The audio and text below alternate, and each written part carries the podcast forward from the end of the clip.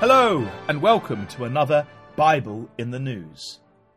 To the direct north of Israel lies the country of Lebanon, a country which is four years into an economic and financial crisis. Operating amongst its population is an organization called Hezbollah, which means the Party of Allah. It was established in 1982 by Lebanese Muslim clerics after the Lebanon war with Israel in order to resist Israel. It is a Shia Islamic group which sees the supreme leader of Iran as the ultimate clerical authority. It continues to have very close ties with Iran, and although most countries of the world consider it as a terrorist organization, Russia does not.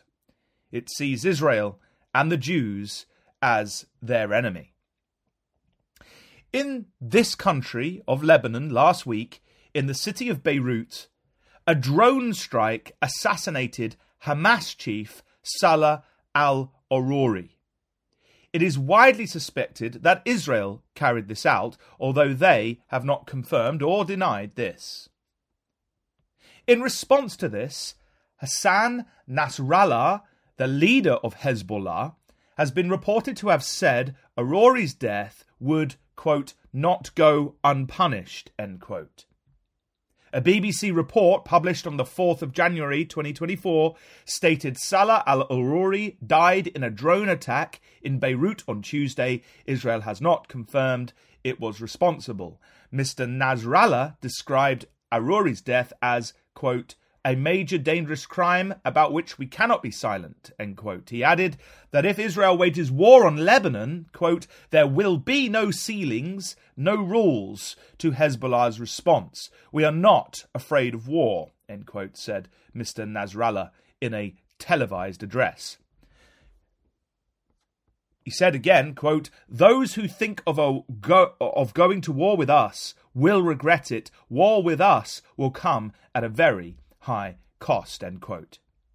He previously said that any killings in Lebanon would be a red line. Hezbollah, like its ally Hamas, is considered a terrorist organization by Israel, the UK, and others. It is the largest political and military force in Lebanon and has ministers in the country's government. End quote from the BBC article. Now, true to their word, on Saturday, the 6th of January 2024, Hezbollah attacked Israel with rockets. On that day, the news outlet Haaretz published a report entitled quote, Hezbollah targets northern Israel with heavy rocket barrage in initial response to killing of Hamas leader, end quote. The Jerusalem Post also ran a report entitled, quote, Waves of hostile aircraft intrusion alert sound across northern Israel. End quote. It stated, quote, an hour after the first wave of alerts, numerous additional hostile aircraft intrusion alerts sounded in another part of the Israeli north, including areas such as the Golan Heights. Dozens of hostile aircraft intrusion alerts sounded in numerous separate communities in northern Israel on Saturday morning. Rocket alarm sirens also sounded in, nor- in northern communities. The IDF said that it had detected 40 launches from Lebanese territory di- directed at the area of Meron in northern Israel on Friday. Meron is approximately 10 kilometers from the Israeli Lebanon border. End quote. And another media agency, VOA, reported that, quote, the Lebanese militia group Hezbollah said it launched more than 60 rockets at an Israeli military base on Saturday the strike was an initial response to the assassination of one of its leaders, Salah al Aruri, earlier in the week. Hezbollah said in a statement Hezbollah believes Israel is responsible for the strike that killed Aruri, but Israel has not claimed responsibility. End quote. Now, there are general fears that this incident will bring further conflict to Israel and a wider regional war. Now, as Bible students, we ponder how these events might fit into what the prophecies have stated in the scriptures of truth. Are there any prophecies about our times which indicate if we should expect a hostile people in Lebanon? What is their role and ultimate destiny? The Bible has many prophecies about the time it calls the latter days. The start of this time period is clearly defined as the time when God will restore again the Jewish people to their land. We know that it continues up until the Jewish kingdom of Israel is restored again on the earth under the rulership of the Lord Jesus Christ, when all the earth will ultimately be at peace. And we get a picture of that glorious future in prophecies such as Isaiah chapter 2, verses 2 to 11.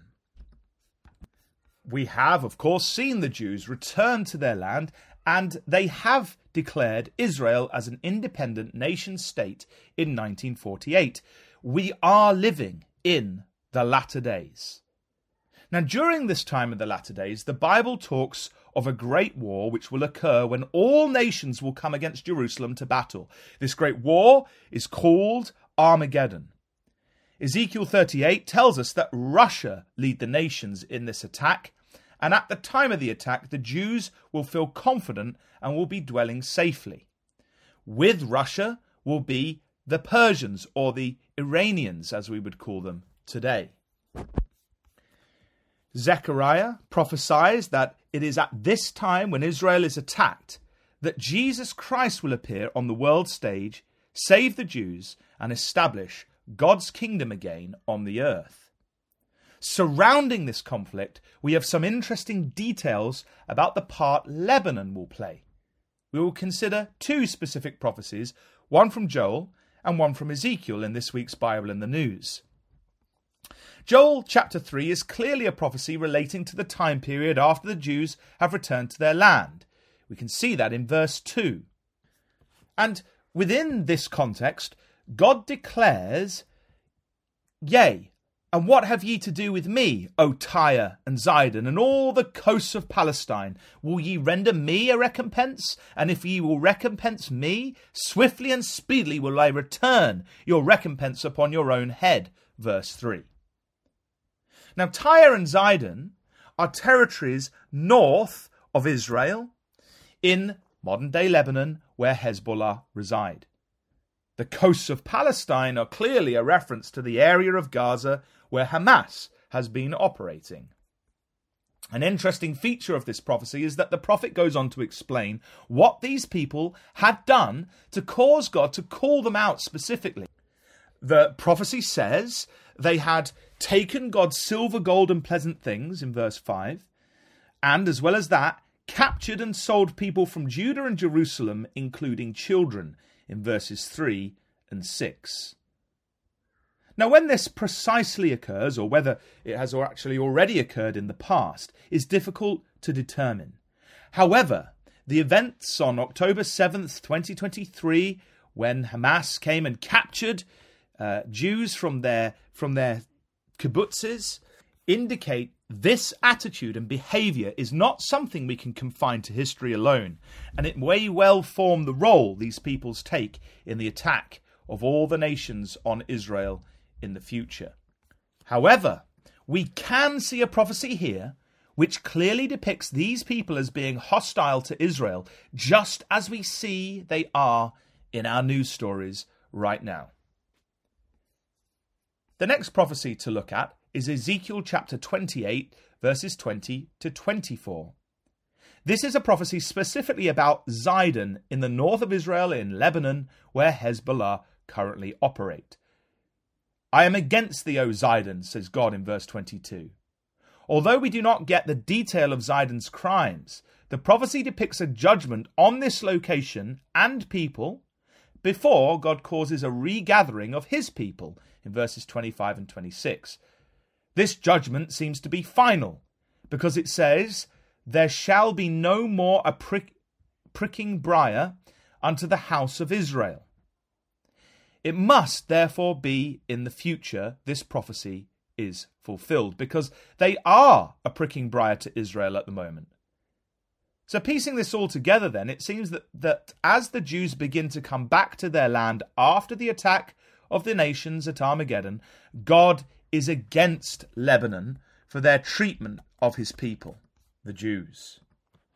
Verse 23 will be unfolded, which states, For I will send into her, this is Zidon, pestilence and blood into her streets, and the wounded shall be judged in the midst of her by the sword upon her on every side, and they shall know that I am Yahweh the Lord.